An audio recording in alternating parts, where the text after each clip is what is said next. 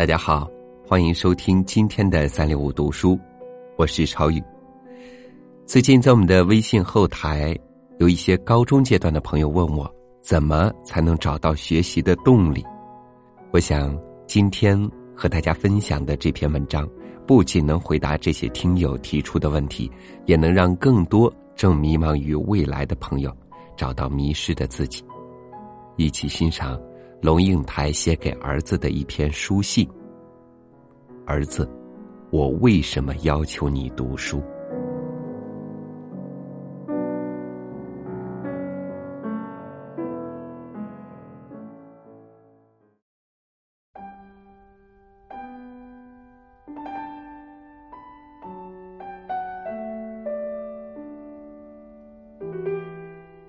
那天我问你，你将来想做什么？我注意到你很不屑于回答我这个问题，所以跟我胡诌一通。是因为你们这个时代的人对未来太自信，所以不屑于像我这一代人年轻时一样讲究勤勤恳恳、如履薄冰？还是其实你们对于未来太没信心？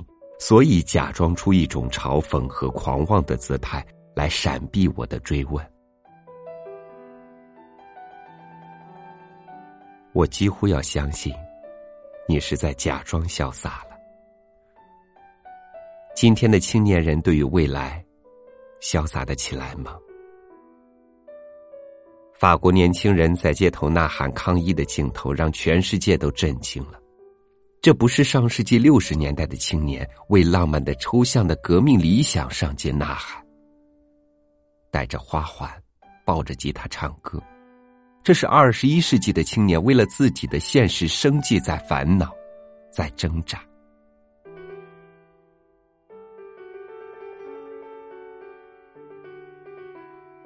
从我的二十一岁，到你的二十一岁。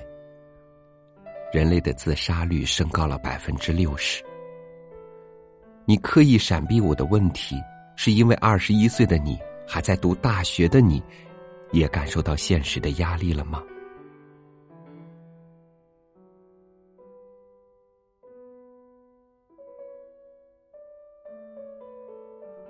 还记得我们在德国时遇见的那个画家提摩吗？他从小爱画画。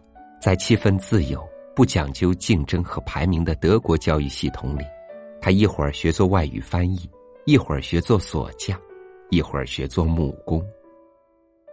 毕业后找不到工作，一年过去了，两年过去了，三年又过去了。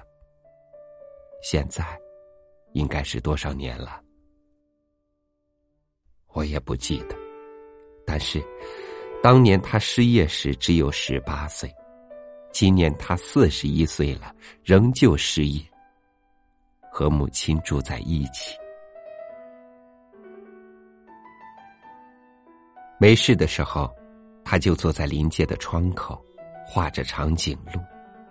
在他笔下，长颈鹿的脖子从巴士顶伸出来，穿过飞机场，走进一个正在放映电影的戏院。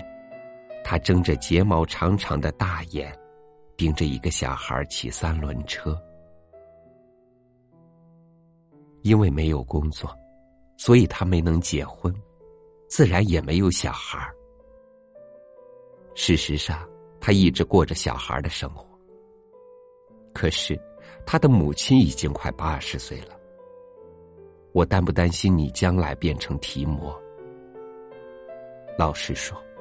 是的，我也担心。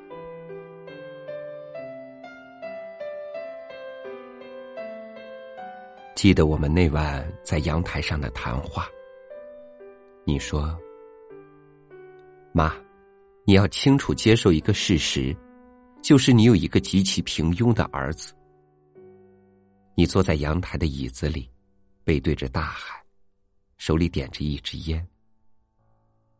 那是凌晨三点。朋友若看见你在我面前点烟，一定会用一种不可置信的眼光望着我。他怎么能在母亲面前抽烟？你又怎能容许儿子在你面前抽烟？我认真的想过这个问题。我不喜欢人家抽烟因为我不喜欢烟的气味更不喜欢我的儿子抽烟。因为抽烟可能给他带来致命的肺癌。可是我的儿子已经二十一岁了是一个独立自主的成人。是成人，就得为他自己的行为负责，也为他自己的错误承担后果。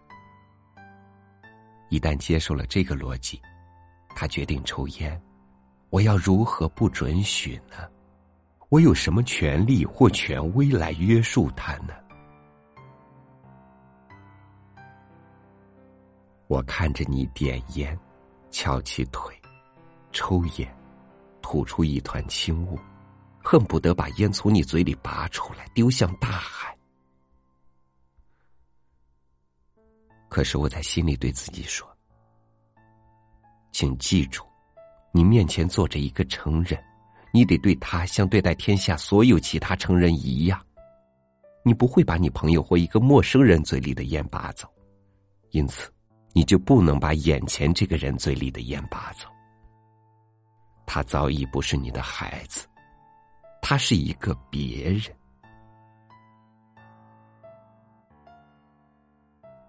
青年的成长是一件不容易的事，大家都知道。但是，要抱着你、护着你长大的母亲学会放手，把你当某个程度的别人，也不容易啊。你哪里平庸了？我说，平庸是什么意思？我觉得我将来的事业一定比不上你。也比不上爸爸，你们俩都有博士学位。听到这句话，我有点惊讶。我几乎可以确定，我不太可能有爸爸的成就，更不可能有你的成就。我可能会变成一个很普通的人，有很普通的学历，很普通的职业，不太有钱，也没有名，一个最最平庸的人。你碾灭了烟。你会失望吗？现在我已忘了当时跟你怎么说的。说我不会失望，不管你做什么我都高兴，因为我爱你。或者很不以为然的跟你争辩平庸的哲学，或者很认真的试图说服你，你并不平庸，只是还没有找到真正的自己。我不记得了。但是，我可以现在告诉你：如果你平庸，我是否失望？对我最重要的，不是你有否成就，而是你是否快乐。而在现代的生活架构里，什么样的工作比较可能给你快乐？第一，它给你意义。你的工作不把你绑架，让你做工作的俘虏。第二，他给你时间，容许你去充分体验生活。至于金钱和名声，哪里是快乐的核心元素呢？假如横在你眼前的选择是到华尔街做银行经理，或者到动物园做照顾狮子、河马的管理员。而你是一个喜欢动物研究的人，我就完全不认为银行经理比较有成就，或者狮子河马的管理员平庸。每天为钱的数字起伏而紧张而斗争，很可能不如每天给大象洗澡、给河马刷牙。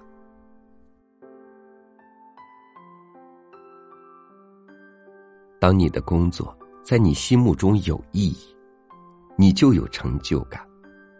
当你的工作给你时间，不剥夺你的生活，你就有尊严、成就感和尊严，给你快乐。我怕你变成画长颈鹿的题目，不是因为他没钱没名，而是因为他找不到意义。我要求你读书用功，不是因为我要你跟别人比成就，而是因为。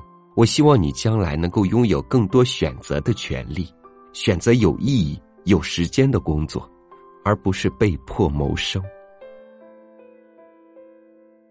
如果我们不是在跟别人比名比利，而只是在为自己找心灵安适之所在，那么连平庸这个词都不太有意义了。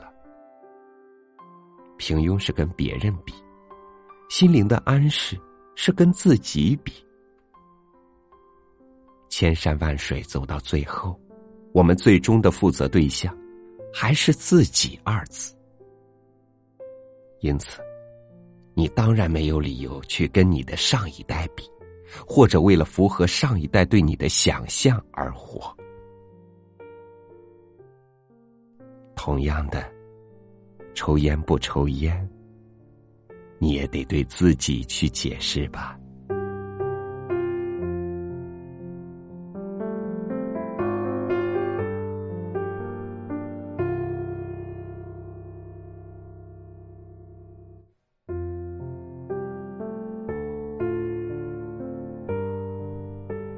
同样从青春里走过的我，仿佛在此刻有了和你一样的感同身受，同时，我也欢欣于你们。现在开始思考自己的人生。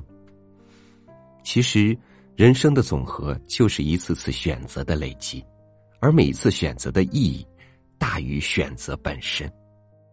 无论你选择走一条什么样的路，只要你能给自己一个意义，让你内心安适，就去努力吧。感谢您收听我今天和您分享的文章，欢迎关注微信公众号“三六五读书”。欣赏更多精彩，我是超宇，明天见。天会黑，所以看得见星光。叶儿落，因为想亲亲土壤。我长大了，把海洋放心上，小梦想朝着蓝色起。当月光。弹奏银色的海浪，每一次眺望种下了远方。风中雨中啊，爱是勇敢的船桨，大大的方舟伴我飞翔。往前行，不害怕，黑暗中亮起灯塔。浪花中，天空下，一处方舟，一朵花。往前行，我不怕。问问世界，你好吗？世界不回答，等我出发。